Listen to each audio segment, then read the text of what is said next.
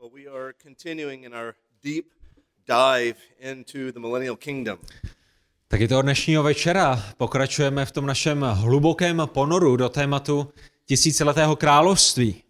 And last week we looked at an interesting dilemma as we noticed the text of Isaiah 65, Zechariah 8, Zechariah 14. A minulý týden jsme poukázali a všimli si takového zajímavého dilematu, který jsme našli v Izajáši 65, Zachariášovi 8 a také Zachariášovi 14. kapitole.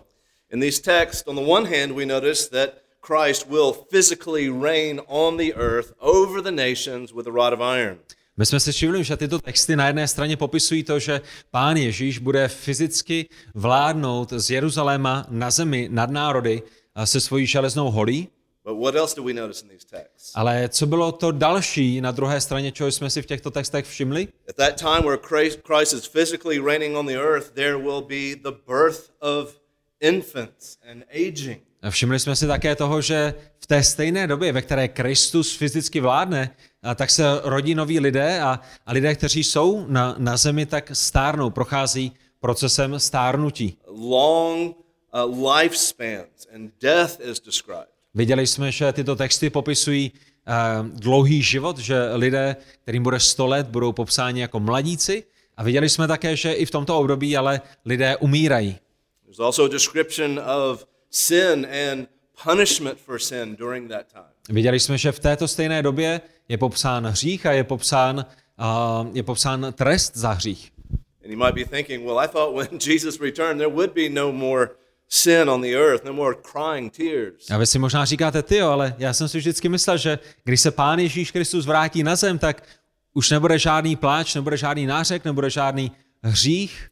Well, if you believe that the future age has only one sinless stage, these verses are a problem. A tak eh, pokud vy věříte, nebo byste věřili tomu, že v budoucnosti bude pouze to jedno období, o kterém jsme minule mluvili, že bude pouze jedno, které bude bezříšné, potom ty pasáže, které jsme právě zmiňovali, by v tom vašem pohledu dělali dost velký problém. So here's two questions. A tady jsou dvě otázky. Do the conditions described in these verses describe current conditions in our world today? Ta první z nich je, jestli když se vrátíte zpátky do těch třech pasážích Izajáš 65, Zachariáš 8 a 14, tak jestli popisují svět tak, jak eh, ho prožíváme, nebo dobu tak, jak ji prožíváme dnes. Popisují dnes, dnešní, eh, dnešní stav věcí? No, obviously Christ is not physically reigning from the earth. We do not have long lifespans. A ta odpověď je samozřejmě, že ne, protože Pán Ježíš nevládne ze země a na zemi také nepozorujeme to, že by se lidé dožívali dlouhého věku. Now, the second question is Do the conditions described in these verses describe the eternal state? A tak ta druhá otázka, která je s tím spojená, je, jestli ty pasáže, které jsme zmiňovali, tedy potom na druhé straně popisují věčnost, věčné boží království, které bude. Well, no, because there's in the eternal state there will be no childbirth, there will be no sin, there will be no death or punishment. A to odpověď je stejná. Ne. Tato pasáž, tyto pasáže nepopisují ani, ani věčnost, protože na věčnosti už nebudou se lidé rodit, na věčnosti lidé nebudou umírat, a na věčnosti nebude hřích a na věčnosti také nebude trest za hřích.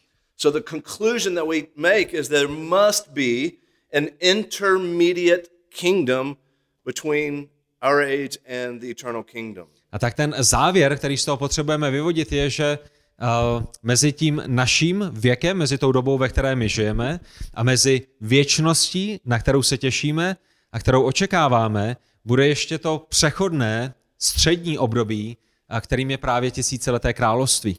Well, how would our amillennial friends answer this question? Jak by ale odpověděli naši a, přátelé a bratři a sestry z řad a, amileniálů? And as a reminder, amillennialists believe that we are in the kingdom now. A jenom jako forma připomenutí, jsou zbožní muži a zbožné ženy, kteří věří, že se právě nyní již nacházíme v tisíciletém království a, a my bychom je nazvali amileniály. Or that the kingdom described here is in heaven now. amilianilisty. A, a nebo oni by řekli, že to království, o kterém písmo mluví, o kterém zde mluvíme, tak se nachází nyní v nebesích. A jak jsme v minulosti zmínili, tak oni by věřili, že po té době, ve které nyní žijeme, přijde pouze jedno další období, to je to bezříšné období, a to bude ta věčnost. So, how do they explain Christ on the earth, but yet still being sin in this future age? Jak by tedy oni vysvětlili, že Kristus je na zemi uh, se všemi těmi ostatními věcmi, které jsme popsali, uh, ale které se nemají odehrávat a nemohou odehrávat ve věčnosti. Well, Sam Storms tries to explain death in Isaiah 65. A Sam Storms, eh, jeden z křesťanských autorů, se pokouší vysvětlit následujícím způsobem smrt, o které jsme četli v Izajášovi 65. A on ji popisuje ve své knize tímto způsobem. Nejlepším a nejsrozumitelnějším způsobem, jak mohl původní autor tohoto proroctví sdělit realistickou budoucí slávu nového nebe a nové země lidem, kteří byli nutně omezení dosavadním vývojem zjevení, bylo vylíčit ji v hyperbolických či přehnaných termínech ideální současnosti. Jeho smyslem, tedy Izajášovým smyslem, není tvrdit, že lidé budou skutečně umírat nebo že ženy budou nadále rodit. Now, what is he saying here? Co zde říká? He's saying this in Isaiah 65 is describing the eternal state, but in figurative, hyperbolic, exaggerated terms. Tento bratr v Kristu, autor, se podívá na to, co Izajáš říká a říká, víš, Izajáš přehání, Izajáš zveličuje a Izajáš popisuje to budoucí království, tu věčnost v těch hyperbolách a přehnaných termínech. But think about that. Ale zkuste o tom přemýšlet, domýšlejte to. Is describing the continuation of death the best way to teach the cessation of death? Je to, že budete mluvit a budete psát o pokračující smrti, jako to dělá Izajáš, tím nejlepším způsobem, jak vyjádřit ukončení smrti. Kdyby Izajáš chtěl vyjádřit, že smrt již nebude, popsal by to termíny, které popisují, že smrt dále pokračuje? Another question. Další otázka? Why would Isaiah say that infants will not die young if infants will not even be born? Proč by Izajáš v tom svém textu zmiňoval, že nemluvňata neumřou mladá, pokud na věčnosti se nemluvňata nebudou ani rodit? How confusing this is going to be to the original audience. Nebylo by to hodně matoucí pro ty původní uh, lidi, kterým byla tato kniha adresována? Another amillennial author, Vern Poythress, tries to explain the language from Zechariah 14 that talks about sin and punishment. A další autor z řad amilianistů, Vern Poitras, uh, zmiňuje následující ohledně Zachariáše 14. Zachariáš 14 je pro amilenialisty obzvláště obtížný, pokud jej čtou přímo. Skutečnost, že Zachariáš 14 je apokalyptický, znamená, že představuje hermeneutickou výzvu. Zdráhám se tomu přikládat velkou váhu. Oh, what is the answer for him? Jaká by byla odpověď eh, jemu? Well, it does not fit their two age theory, so that disallows them from reading it literally. To znamená, to, co my vidíme, je, že pokud, tak jak jsme to zmiňovali minulý týden, a pokud něco nesedí na tu jejich teorii těch dvou období, hříšné období a potom hned bezhříšné období, a, tak potom to vlastně jakoby rozpouští nebo omlouvají nebo, nebo vypouští. So these are just figures of speech, but figures of speech that completely changes the promises to ethnic Israel. A tak oni řeknou, ano, tohle to jsou jenom takové obrazné věci, nemůžeme je brát doslovně, ale, ale pokud jsou to jenom obrazné věci, potom vlastně nedojde k naplnění těch eh, zaslíbení, které hospodin dal Izraeli. So, brothers and sisters, this is what is so encouraging about premillennialism because it easily answers these questions. A tak to je to, co je pozbudivé v tom pohledu, kterého se držíme my, v tom premilenistickém pohledu, protože i na takto těžké otázky máme odpovědi jednoduché. Think of what happens at the end of the seven year tribulation in the future. A přemýšlejte o tom, co se má stát, nebo o tom, co se stane na konci sedmi let utrpení, která na této zemi nastanou. Uh, put this chart on, on the screen here to show you a chronology of what will happen in the future. Máte to tam znázorněné v tom grafu, představte si ho v jedné linii, že ty řádky navazují jeden na druhý. At the end of the seven year tribulation, Christ returns to the earth with the saints and his angels. A písmo mluví o tom, že na konci toho sedmiletého utrpení se pán Ježíš Kristus fyzicky vrátí na zem se svými anděli a se svatými. The text is clear that when Christ returns, he will destroy his enemies, unbelievers, and judge them. A písmo velice jasně mluví o tom, že v ten moment pán Ježíš bude soudit a zničí své nepřátele. But what about believers that are on the earth during this time? Ale co bude s věřícími, kteří jsou v, tam, eh, v této době na zemi? Christians are not destroyed, they remain in their natural bodies upon his return. Křesťané nebudou zničeni, zůstanou ve svých fyzických tělech, které v ten moment mají a, a, a tímto způsobem budou s Kristem na zemi.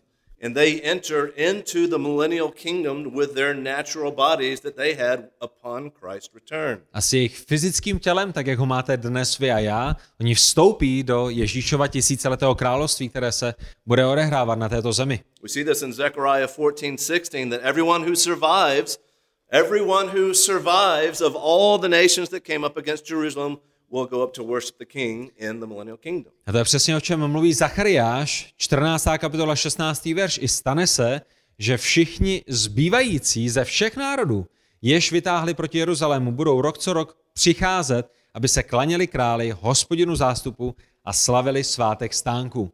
So just like Jesus had a resurrection body and walked among natural men, so it will be in the millennial kingdom with a mix A tak to, co uvidíme v tisíciletém království, je, že tam bude namixovaná skupina lidí. Budou tam ti, kteří vešli do tisíciletého království se svým fyzickým tělem, protože žili na zemi v momentě návratu Pána Ježíše Krista. A budou tam také lidé, kteří budou mít těla, která jsou proměněná. Stejně jako bylo proměněno tělo Pána Ježíše Krista po jeho vzkříšení, tak ti svatí, kteří přišli s Ježíšem, budou v tom tisíciletém království ve svých vzkříšených proměněných tělech.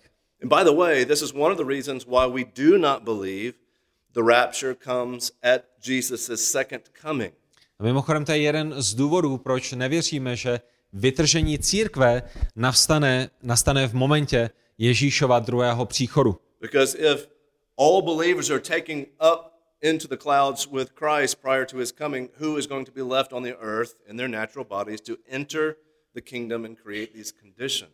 Protože pokud by a, všichni věřící v momentě Ježíšova druhého příchodu byli vytrženi, a byli vzati vzhůru do nebes, a kdo by byli ti lidé, kteří mají se svými fyzickými těly vejít a do toho tisíciletého království a být, být součástí tohoto království. So we believe that the rapture occurs prior to the seven year tribulation. Tak my věříme, že vytržení církve nastane před sedmi lety utrpení. Well, what then do these Christians do that enter the kingdom in their natural bodies? Co ale budou dělat tito křesťané, tito věřící lidé, kteří vstoupili do tisíciletého království ve svých fyzických tělech?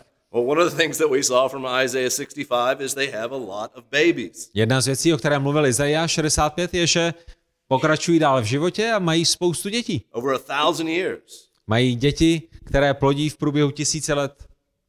And that these babies are also born with sinful natures because their parents brought that into the kingdom with them. A i tyto jejich děti, i když se rodí v tisíciletém království, tak se rodí s hříšnou přirozeností. Proč? Protože ji přijali od svých rodičů, jejich těla nebyla proměněná, ale jsou stále fyzická tělesná. They're blessed with long life, but some of them do not repent and believe. Jsou požehnáni tím, že mají dlouhé životy, ale někteří z nich neuvěří, nečiní pokání a, a nejsou znovu zrozeni. And some of these unbelievers will become heads of nations that, if they do not come to worship the Lord in Jerusalem, will experience God's punishment, as we saw in Zechariah. Některé, některé z těchto dětí se stanou vedoucími, možná i vedoucími národů, kteří se nepokloní před Kristem, tak jak jsme to viděli u Zachariáše. And then at the end of the millennial kingdom, what do we see? Co potom vidíme na konci tisíciletého království? Satan is released and deceives the nations and draws them together to for the final battle. Snad si pamatujete z minula, že Satan je na konci tisíciletého království propuštěn z té bezedné jámy a schromáždí národy a, a vede národy ve finální spouře proti Kristu. Schromáží se proti pánu Ježíši v té finální válce, bitvě. But there is no real battle, is there? There's quick, swift judgment by the Lord. Ale písmo mluví o tom, že žádná bitva ani válka nebude, že to jediné, co bude, bude velice rychlé skoncování s věcmi, tak jak pán Ježíš eh, jedním slovem, jedním aktem porazí všechny tyto zbouřence. And at that time, at the end of the millennial kingdom, is when we see the new heavens and the new earth created, and there is no longer sin or tears upon the earth. A bude to právě na konci tohoto období, kdy, bude, kdy budeme uvedeni do toho věčného království, kdy, kdy bude stvořeno nové nebe a nová země, ve kterém již nebude žádný hřích, žádný pláč, žádné slzy. So we see with a normal, plain reading of the Old Testament and the New Testament, there's a consistent picture of God fulfilling his original promises to Israel just as he said. A tak eh, když přijdeme ať už do starého zákona nebo do nového zákona a budeme ho číst eh, normálně, přirozeně, tak vidíme, že všechny ty věci do sebe zapadají a že i v tomto pohledu, v tom přirozeném čtení písma, tak jak leží a běží, tak vidíme to, že veškerá ta zaslíbení etnickému Izraeli budou naplněna. But someone might object and say, well, what about 1 Corinthians 15:50 that says blood and flesh will not inherit the kingdom of God? How do you explain that? A někdo možná nabídne, no jo, ale počkej, v 1. Korinským 15. kapitole 50. verši a apoštol Pavel říká, že tělo a krev nemůže být dědicem Božího království. To znamená, jak to zapadá do těch věcí, o kterých zde mluvíme. Well, this is a question that every millennial uh, position has to answer. Ale to není otázka pouze pro tu naší pozici, to je otázka, se kterou se musí vypořádat, vypořádat a každý jeden z těch pohledů na eschatologii. For example, if the church is the kingdom of God on earth, how do we describe this? Pokud církev je na zemi ve formě Božího království, jak se na ně vztahuje 1. Korinským 15.50. So we think it's best to explain this as the eternal kingdom. After the creation of the new heavens and the new earth, everyone will have resurrected bodies, and this is what this verse means. A tak eh, my bychom vyložili 1. Korinským 15.50 tím způsobem, že mluví o té, o té věčné budoucnosti, o tom finálním stavu věcí, o tom finálním posledním království, do kterého skutečně nevstoupí žádné tělo a krev eh, lidé, kteří jsou tělesní. And also, as a, as a side note, understanding sin in the millennial kingdom helps us also to understand why there is a temple with millennial sacrifices. A mimochodem, a když tady přemýšlíme o tom tisíciletém království, tak i ten pohled, který zde prezentujeme na to tisícileté království, nám pomáhá porozumět to, proč by v tisíciletém království měl být chrám s těmi obětmi, které, zvířecími obětmi, které se tam budou odehrávat v průběhu tisíců let. You remember, one of the requirements that Christ will have as he reigns on the earth is that all nations must come to him and worship him. Snad si pamatujete, že jedna z těch věcí, kterou jsme zmiňovali, je, že v průběhu těch tisíci let, kdy Pán Ježíš vládne na zemi, tak národy budou přicházet a národy se mu budou klanět a budou ho uctívat. So those that come in their natural bodies, it makes sense that there's a, a cleansing process before they come before the Lord. Tak dává smysl, že ti, kteří přichází ve svých uh, fyzických, tělesných, neproměněných tělech, takže potřebují být očištěni předtím, než přijdou do přítomnosti krále králů. So this is where these sacrifices come in is for purification. A tak uh, to je, proč se odehrávají v tomto království tisíciletém tyto zvířecí oběti, proto aby tito lidé mohli být očištěni. But would these sacrifices continue into the into the eternal kingdom? Ale budou tyto oběti pokračovat i do věčného království, do věčnosti? No, because there is no longer sin and a need for purification in the eternal kingdom. Ta odpověď by byla ne, protože na věčnosti již není potřeba očištění, protože tam není žádný hřích, hřích ani pokušení, ani, ani nic takového. And that includes no death even for animals. A není tam ani žádná smrt a to se samozřejmě vztahuje také na zvířata. In Revelation 21, verse 22, tells us that God himself will be the temple. There will no longer be a physical temple on earth. A zjevení 21 a 22 to vyjadřuje eh, velice jasně. Ve věčnosti, na věčnosti už nebude žádný chrám, sám Bůh bude chrámem. But you also might object, some people might object, well, what about the these other feasts uh, that are repeated? It looks like we're bringing the Old Testament law back. Někdo by opět mohl namítnout, no jo, ale co, co, všechna ta, uh, co všechny ty svátky, které uh, se budou slavit, uh, to vypadá jako kdyby ta vaše pozice chtěla přinést do tisíciletého království zákon Mojžíšův a všechny ty věci, které ustanovil Mojžíš. We have to say very clearly we are not teaching the return of the Old Testament law. A my potřebujeme velice jasně zdůraznit, že a, tato pozice v žádném případě nepřináší zpět Mojžíšův zákon v tom smyslu, aby byl naplňován. So some people ask, what about Ezekiel 45:21? Uh, Passover is going to be celebrated at that time. Někteří namítnou a řeknou, no jo, co, co tady Ezechiel 45.21, který mluví o tom, že se bude svá, slavit svátek Pesach, že, že budou slaveny Velikonoce. Well, I thought Jesus was the final Passover. Is that not true? Já jsem si myslel, že Pán Ježíš je tím finálním beránkem a že kvůli tomu už nepotřebujeme slavit Velikonoce. Well, absolutely that's true. A samozřejmě Pán Ježíš je finálním posledním dokonalým beránkem božím, But do you remember what Jesus said at the Last Supper? Ale pamatujete na to, co Pán Ježíš řekl a při poslední večeři, kterou měl se svými učedníky? Luke 22, verses 15 and 16. A v Lukášovi 22, 15 až 16. He said he would not eat of the Passover again until he did it with them in the kingdom. Toužebně jsem si přál jíst s vámi tohoto beránka dříve, než budu trpět, neboť vám pravím, že ho již nebudu jíst, dokud nedojde naplnění v božím království. So, yes, we will celebrate Passover together with the chief Passover lamb himself, Christ. A tak ta skutečnost je, že budeme skutečně slavit Pesach, budeme slavit velikonočního beránka svátek Velikonoc a budeme je slavit s tím samotným beránkem božím, kterým je Pán Ježíš Kristus. Well, there's a few other reasons why I, that I want to go a little bit deeper with you on premillennialism and why it must be true. A taky je několik dalších důvodů, proč já bych chtěl jít ještě trochu hlouběji v tom našem bádání a zkoumání a premilenialismu, a proč se s vámi na ně chci zaměřit. One involves the binding of Satan. Jeden z nich je spoutání satana. So let's read together uh, Zjevení 20, verses 1 through 3. Pojďme se společně podívat a společně přečíst ze zjevení z 20. kapitoly 1. až 3. verš, kde máme zapsáno toto slovo Boží. Uviděl jsem, jak z nebe sestupuje anděl, který měl klíč od bezedné propasti a ve své ruce veliký řetěz. Zmocnil se draka toho dávného hada, jenž je z ďábela Satan, na tisíc let jej spoutal a uvrhl do bezedné propasti a zamkl a zapečetil ji nad ním, aby již nesváděl národy, dokud se nedovrší těch tisíc let.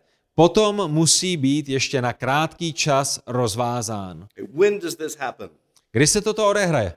If you read it chronologically from chapter 19 to chapter 20, this happens after the second coming of Christ. Pokud byste četli kapitolu 19 a 20 chronologicky, tak byste věděli, že toto nastane po druhém příchodu Pána Ježíše. So the question is, what is this bottomless pit, or literally the abyss? A tak otázkou je, co je tato bezedná jáma, doslovně z řečtiny uh, abyss, co je tento abyss. In uh, Revelation 20, verse 7, we see it described as a spirit prison. Ve zjevení 20. kapitole 7. verše vidíme, že se jedná o, o vězení, o duchovní vězení. And you remember from last week, we talked about, we compared this text with Isaiah 24, 22. A možná si vzpomenete, že jsme minulý týden tento text porovnávali s Izajášem 24.22, that also describes uh, the incarceration of these beings in a prison. kde Izajáš také popisuje uvěznění uh, těchto duchovních bytostí v nějakém vězení. So, this is a very important point A tak toto je velice důležité. that the biblical evidence indicates that being in the abyss involves complete removal of influence on the earth. Ten, uh, to, co Bible zdůrazňuje, ta, ta evidence, kterou máme v písmu, je, že když Satán je spoután na těchto tisíc let a uvržen do bezedné propasti, tak to vlastně odebírá ze země veškerý jeho vliv. So let's look at another place where we find the abyss. A další místo, kde se v písmu píše o této bezedné propasti, o tomto abyss, In Luke chapter 8, when Jesus is talking to the man with the demon, the legion, je Lukáš 8. kapitola a pán Ježíš mluví a, s tím člověkem nebo s démonem, který obsadil člověka, s démonem, jehož jméno je Légie, protože jich mnoho. And the one thing that this legion of demons did not want to do, they did not want to be sent to the abyss. They were fearful of that. A vy si určitě pamatujete, že tento démon, jehož jméno bylo Légie, prosil Ježíše, aby ho ještě neposílal kam? Aby ho ještě neposílal do bezedné propasti. Bál se tam jít. That means that there is a specific location where their spirit prison is. A tak to nám znovu potvrzuje to, že opravdu toto je reálné místo, které je připraveno jako místo eh, nějakého soudu pro tyto duchovní mocnosti. It indicates complete removal of influence and presence on the earth. A to, co nám to indikuje, to, co nám to napovídá, je, že vlastně v momentě, kdy Satan bude v této bezedné propasti, tak opravdu ten jeho vliv bude naprosto odebrán ze země. Because if you think if if the abyss has a some kind of a prisoner release program, then the, the angels would not be fearful of going there. A pokud by bylo nějaké, nějaká možnost vykoupení se nebo, nebo, nebo zaplacení nějaké aukce pro to, aby démoni mohli předčasně uh, tuto bezednou propast opustit, a potom by se zajisté nebáli toho, aby, aby je tam Ježíš neposílal, že?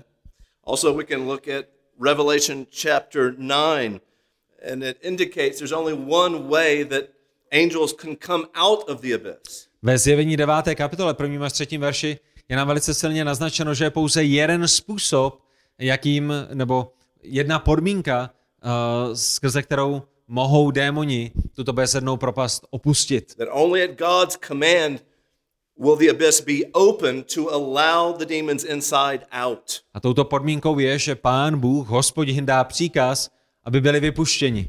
Nic jiného, žádný jiný způsob úniku není možný. So if you look at these verses, Revelation 9, verses 1 through 3, the demons had no influence on earth until they were released. A tak opět zjevení 9. kapitola 1. až 3. verš nám také ukazuje to, že démoni neměli vliv na zemi do momentu, dokud nebyli opět propuštěni a mohli jít vykonávat své dílo.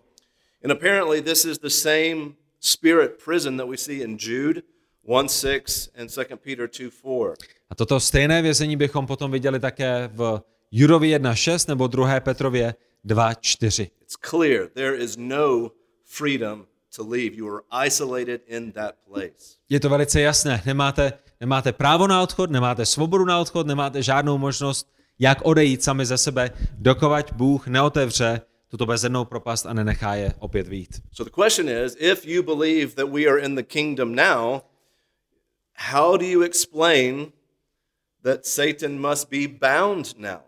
Proč to tak zdůrazňujeme? Protože pokud věříte, nebo pokud by křesťan věřil tomu, že se nacházíme v božím království, v tom tisíciletém království nyní, tak jak je možné, že kolem nás Satan stále působí? Pokud jsme v tisíciletém království a Satan je v tisíciletém království spoután a my věříme, že nyní jsme v tom tisíciletém království, jak je možné, že tedy Satan je kolem nás a není, není spoután? As we look around in our world, that's kind of difficult to believe, isn't it? Je těžké se podívat do světa kolem a říci, jo, Satan tady nemá žádný vliv. But our post, some postmillennial friends and amillennial friends believe that Satan must be bound today in order for their system, uh, their method to work. A tak opravdu někteří z těch řad, eh, z řad postmillennialistů a, a millennialistů věří tomu, že proto, aby ten jejich systém nebo ta jejich a teorie, to jejich učení dávalo smysl, tak opravdu Satan by musel být nyní spoután. Notice what postmillennial Kenneth Gentry writes. Všimněte si, co píše uh, postmileniální autor uh, Kenneth Gentry. Spoutání satana začalo v prvním století. Kristus ho zahájil během svého působení, to spoutání satana, a právě a právně ho zajistil svou smrtí a vzkříšením. Now, his reference to Matthew 12 was when Jesus talked about binding the strong man of the house. A on se tam odkazuje samozřejmě na Matouše 12. kapitolu, ve které pán Ježíš mluví o spoutání siláka v jeho vlastním domě. And typically, this is understood to be simply God's sovereignty over the demonic realm because Satan's influence continued after Matthew. A tak uh, ten běžný pohled na Matouše 12 je, že pán Ježíš má moc nad démony, eh, že, že pán Ježíš má tu svrchovanou moc, nebo Bůh má svrchovanou moc, uh, i v rámci toho, že ta aktivita démonů po Ježíšově životě nebo v Ježíšově životě dále pokračovala. But Gentry goes on to say that the angel from heaven that binds Satan has to be Christ himself. A ten autor, kterého jsme zmiňovali, potom ještě dodává, že ten, který spoutává satana, ten anděl z nebe, který ho spoutává, je zřejmě sám Kristus. So let's look again to think critically about what he's saying at Revelation 19 and 20. A tak pojďme o tom zkusit přemýšlet kriticky, když se podíváme do knihy Zjevení, do 19. a 20. kapitoly. So let's first look at Revelation 19, verses 11 and 13. Zjevení 19, 11 až 13. 11 a 13, kde čteme, a uviděl jsem otevřené nebe a hle bílý kůň a ten, kdo na něm seděl, se jmenoval věrný a pravý, spravedlivě soudí a bojuje. 13. verš je oblečen do pláště zborceného krví a jeho jméno je slovo Boží. And the verses go on to describe Christ coming to earth, destroying the enemies on the earth. Kdybyste potom četli ten text dál, tak byste viděli, jak se Kristus vrací a vrací zpět na zem a ničí a jeho nepřátele. And then chronologically, we then meet chapter 20, verse 1, where an angel comes down from heaven and binds Satan. A potom, kdybyste četli zjevení dál, přišli jste do 20. kapitoly prvního verše, tak byste viděli, že v tom prvním verši se píše, že z nebe se stoupil anděl, který měl klíč od bezedné propasti a ve své ruce veliký řetěz a, a spoutává satana. Now remember what Gentry just said. Gentry says that Christ is the angel. A pamatujete, ten autor, o kterém jsme před chvílí mluvili, říká, že zřejmě tímto andělem je sám Kristus.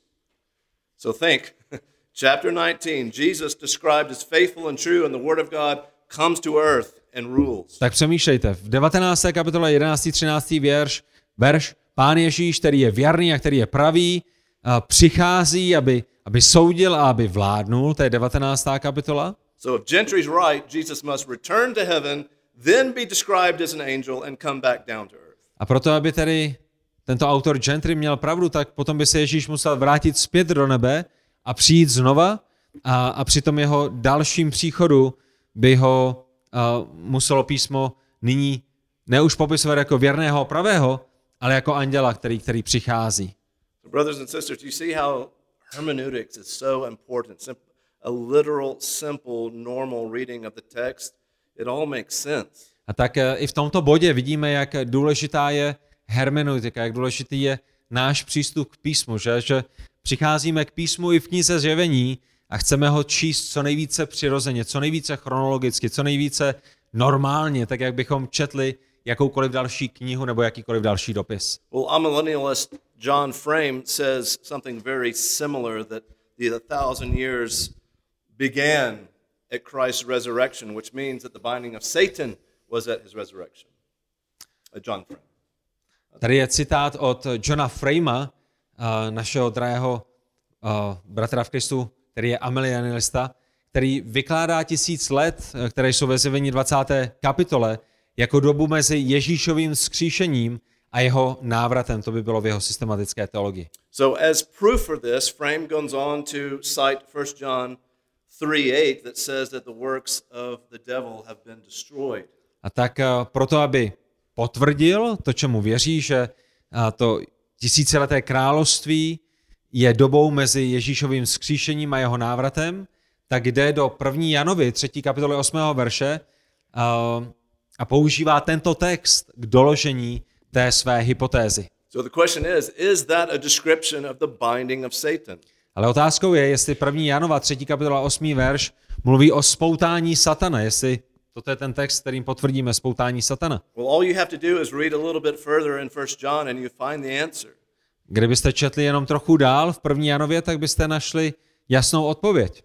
If you read on to chapter 5, verse 19, the text clearly says the whole world lies in the power of the evil one. Kdybyste v první Janově dočetli až do 5. kapitoly 19. verše, tak byste viděli, že celý svět leží v moci nebo v tom zlém. But the question is, how can Satan be bound, but yet the whole world lie in his power? Tak ta otázka by byla, jak, je, jak by bylo možné, že Satan je spoután na tisíc let a přesto by písmo popisovalo uh, a říkalo, že celý svět je v tom zlém. Well, what does the rest of the New Testament say about the activity of Satan today? Co nám říká zbytek nového zákona ohledně satanovy aktivity na této zemi? 1 Thessalonians chapter 2 verses 17 and 18 describes Satan hindering the progress of the gospel. My čteme v prvním listu Tesalonickým 2. kapitole 17. až 18. verši, že Satan brání práci evangelia. uh, to the nations. A když se má zjistovat národům, tak eh, Satan se snaží tomu zamezit. Notice what Paul writes here. I wanted to come to you, I Paul, again and again, but Satan hindered us. Všimněte si v 18. verši Pavel říká, protože jsem k vám chtěl přijít, já Pavel, víc než jednou, ale Satan nám v tom zabránil. 2 Corinthians 4 3 through 4, Acts 26 18 talks about Satan blinding the minds of unbelievers. 2. Korinským 4, 4. kapitola 3. a 4. verš, skutky 26. kapitola 18. verš, mluví o tom, že Satan zaslepuje zrak, duchovní zrak lidí. Also in the book of Revelation, chapter 12, verse 9, chapter 13, verse 14. Zjevení 12, 9 a zjevení 13, 14. What do they say? They say that the, he is the deceiver of the whole world. He deceives everyone who dwells on the earth. How can he be bound? Co tam čteme? Čteme tam o tom, že Satan svádí celý svět a pokud Satan se pohybuje na světě, pokud Satan svádí celý svět, jak potom může být spoután v bezedné propasti. In chapter 16 of the book of Revelation, verses 13 and 14 and 16 describes Satan's deception of the nations during the tribulation. Kdybyste šli do zjevení 16. kapitoly 13., 14. a 16. verše, jak byste viděli, jak Satan a, podvádí, svádí národy a, v době tisíciletého království. Notice chapter 18, verse 23. All the nations were deceived by the sorcery of those empowered by Satan. A ve zjevení 18. kapitole 23. verši dokonce čteme, že satanovými kouzly byly svedeny všechny národy. Again, the question how can Satan be bound as not to deceive the nations when the text says here all nations were deceived by him? A opět, opět ta základní otázka je, jak může být Satan spoután proto, aby nesváděl národy a ve stejné době se pohybovat po zemi a tyto národy svádět. And then we have 1 Peter 5 8 that says very clearly Satan prowls to devour today. První Petrův 5. kapitola 8. verš nám říká velice jasně, že Satan obchází jako lev řvoucí a hledá, koho by pohltil. Uh, notice the word by Matt Waymeyer here. Všimněte si, co napsal další autor Matt Weimeyer. Stovky let před prvním Kristovým příchodem Satan obcházel zemi a procházel se po ní sem a tam, to vidíme u Joba 1.7. A dnes, stovky let po prvním příchodu, obchází jako lev řvoucí a hledá, koho by pohltil. To je ten text první Petrovi. Satan zkrátka není momentálně svázán a vězněn v propasti a tisíc let ze zjevení 20. kapitoly ještě nezačalo. Now, what is the response by our non friends? Co by byla reakce nebo odpověď našich eh, přátel, kteří nejsou, nedrží se té naší premileniální pozice? Notice what amillennial William Cox writes. Milionista William Cox píše, když je Satan spoután, stále obchází jako řvoucí lev a hledá, koho by sežral. Proč? Protože řetěz, kterým je spoután, je dlouhý a umožňuje mu velkou volnost pohybu. So he's on a very long chain. Takže Satan je spoután v bezedné propasti, ale je na velmi dlouhém řetězu, takže se může pohybovat po zemi. But we've already seen this spirit prison is in a specific location that restricts any free movement. Ale to, co jsme před malou chvílí viděli, je, že to místo jeho spoutání je na velice konkrétním místě, které se jmenuje bezedná propast a ta bezedná propast jim neumožňuje volný pohyb, i kdyby byl alespoň částečně volný na dlouhém řetězu. And some people say, well, uh, he's free, but he, it's just limited to deceiving the nations. That's the only thing he cannot do. A tak někteří lidé se to snaží vysvětlit tím, ano, uh, on, on, on, on volný není, ale, ale je pouze volný v tom, že svádí národy, jinak, jinak nic dalšího dělat nemůže. We've already seen in the text that he is deceiving the nations, and he will continue even in the tribulation. A, a opět to nedává smysl dohromady s těmi věcmi, které jsme viděli v našem textu, ať už, ať už před tisíciletým království nebo v rámci tisíciletého království. And, and Jeffrey Townsend makes a very good observation that what is the deception of the nations if it's not the deceptions of the individuals who make up the nations? A Jeffrey Townsend má velice zajímavé pozorování a říká, nový zákon jasně ukazuje, že Satan je nyní velmi zapojen do klamání národů, protože co je to klamání národů, když ne klamání jednotlivců, kteří národy tvoří, že? To znamená k tomu, aby Satan mohl svádět celé národy, tak musí svádět jednotlivce, kteří tvoří ty národy. A pokud mi řekneme, že Satan nesvádí jednotlivce, ale jenom národy a v tom je, v tom je omezený, zatímco je spoutaný, tak uh, minimálně Jeffrey Townsendovi a nám to nedává moc dobrý smysl. And some say, well, the restriction on Satan is just uh, he can't hinder missionary work anymore. Někdo další řekne, Satan je spoután, ale pouze tím způsobem, že již dále nezabraňuje evangelizaci a misii, která se děje po světě. V tom smyslu je spoután. Well, we already saw from 1 Thessalonians 2 17 and 18, Paul is very clear Satan was hindering his mission at that time. Ale Pavel nám už v 1. tesalonickým 2.17 až 18 ukázal, že i to je problém, protože jeho misijní práce, evangelizační práce byla, uh, byla, bylo není útočeno samotným satanem. But also notice the binding, it says nothing to con- connect it with the freedom of believers to preach in other nations. That, that's not what the text is saying. A opět, když se podíváte do toho textu, tak i to spoutání satana nemá nic dočinění s tím, že by věřící šli a dělali misi a evangelizovali. The binding involves Satan affecting the ability of unbelievers to discern truth and error. I'm sorry? Uh, the binding involves Satan affecting the ability of unbelievers. To spoutání satana nemá ani tak vliv na věřící, proto aby nemohli dělat misi, ale má vliv na, má, má vliv na jeho postoj vůči nevěřícím. Well, to try to help alleviate this problem, uh, those like Kenneth Gentry, postmillennialists, would say, well, this is maybe a gradual binding. A tak, uh, protože i ti naši přátelé z řad postmillennialistů si uvědomí, že je zde problém, tak se to snaží vysvětlit způsobem, že říkají, no možná to spoutání je, je částečné, je graduální, je postupné, je, je zvětšující se. You notice what Gentry is writing here, but there's nothing in the text that indicates this binding is gradual in nature. Ale všimli jste si někdy v těch textech, které jsme četli, nebo v nějakých jiných textech písma, že by naznačovali, že spoutání satana bude, bude graduální, bude postupné, bude zvětšující se? So again, as we think back on 1 Peter 5 8, you cannot have Satan bound, but yet also roaming. It is a contradiction. A tak opět, když půjdeme zpátky do 1. Petrovi 5.8, nemůžeme mít satana na jedné straně spoutaného a ve stejný moment obcházejícího a řvoucího jako lva, jako lev, který, by, eh, který hledá, koho by pohltil.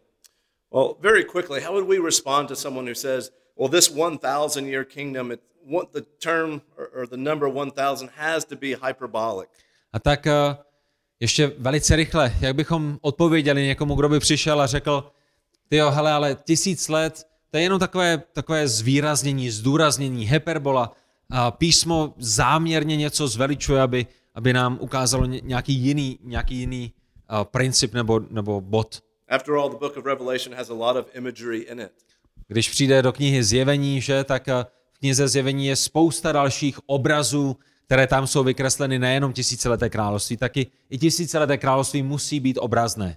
Well, I think there's a lot of good evidence that a majority of the numbers in the book of Revelation are to be taken literally. Já si myslím, že máme dostatek a, a hodně důvodů k tomu, abychom si mysleli, že a, naprostá většina čísel, které nacházíme v knize Zjevení, takže máme brát doslovně, tak jak leží a, a běží. So examples, 144,000 Jews, 42 months, 2060 days, 5 months, 10 days, a half an hour, all to be taken literally. Když přijde na 144 tisíc židů, 42 měsíců, 1260 dní, 5 měsíců, 10 dnů, anebo půl hodiny, to jsou všechno čísla, která jsou zmíněna v knize zjevení, tak se očekává, že je budeme brát doslovně.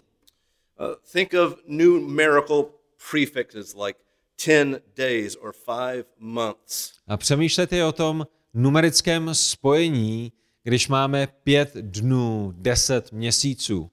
Every time there's a numerical prefix to these days and months, it's always literal. Kdykoliv máte den, který je spojen s nějakým číslem, nebo měsíc, který je spojen s nějakým číslem, tak eh, písmo nám to dává touto formou, Bůh nám to dává touto formou, by nám ukázal, že to máme brát doslovně. It's very similar to the book of Genesis, isn't it? Genesis 1, when you have a numerical prefix to day, one day, two days, it's always literal.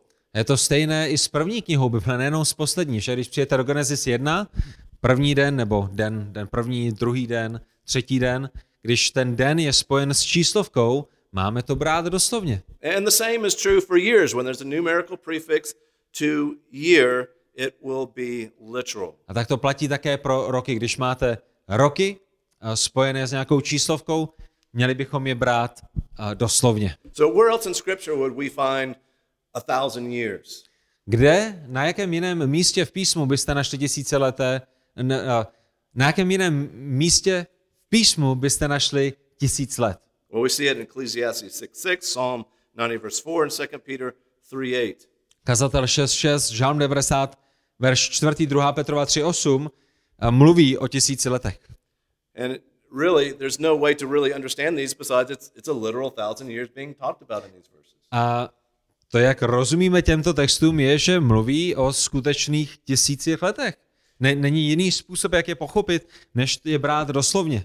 But imagine if you believe a thousand years is hyperbolic for a really long period of time. Ale kdybychom tedy přistoupili na to, že tisíc let je jenom nějakým přeháněním, které vyjadřuje strašně dlouhou dobu a, a, a autor to chtěl popsat těmi tisíci lety, Think about that.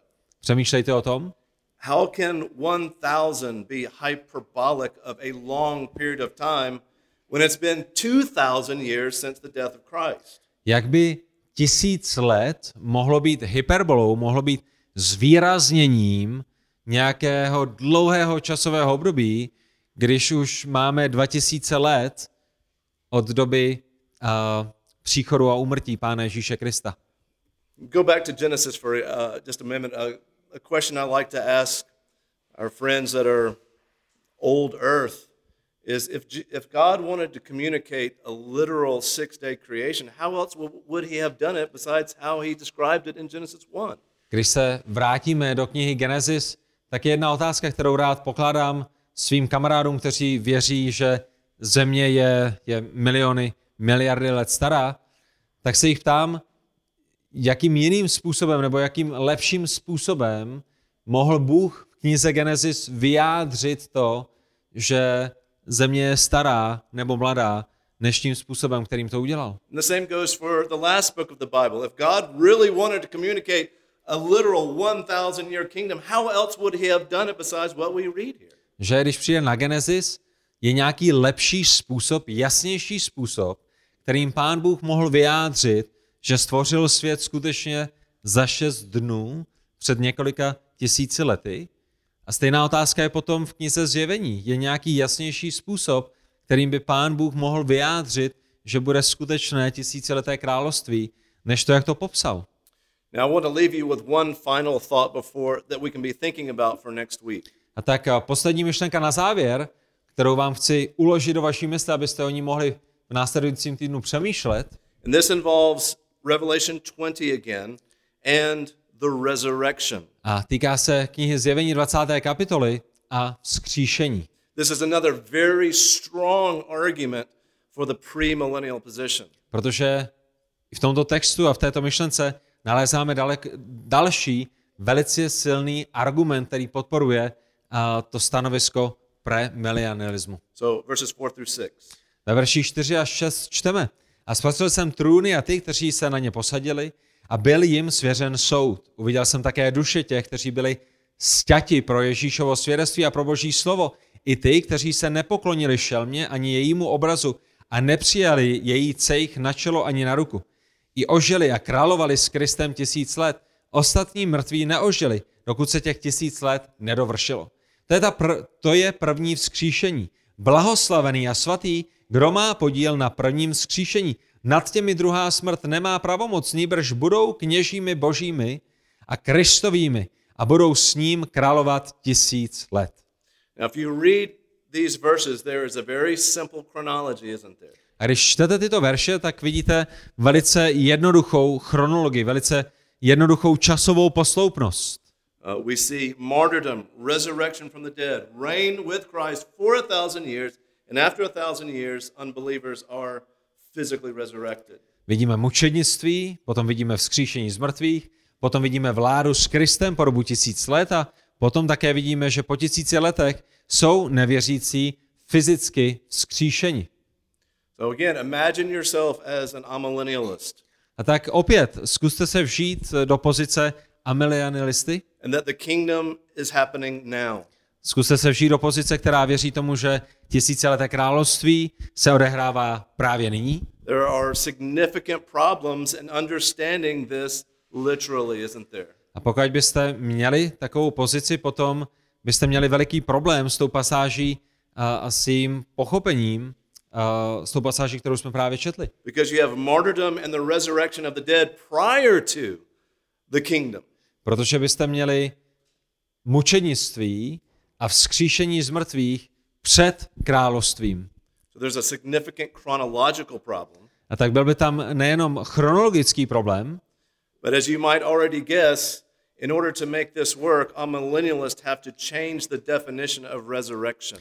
ale byl by tam také problém s definicí vzkříšení. Pokud byste měli tu pozici amilianalisty, tak byste také museli potom změnit definici toho, co znamená vzkříšení. And next week, we'll talk about is that legitimate, lexically legitimate, to reinterpret resurrection to be something other than bodily resurrection. A to je jedna z věcí, na kterou se zaměříme příští týden, jestli je, jestli je možné a jestli je vhodné lexikálně na základě toho, co slova znamenají, změnit definici i něčeho tak důležitého, jako je vzkříšení, tělesné vzkříšení.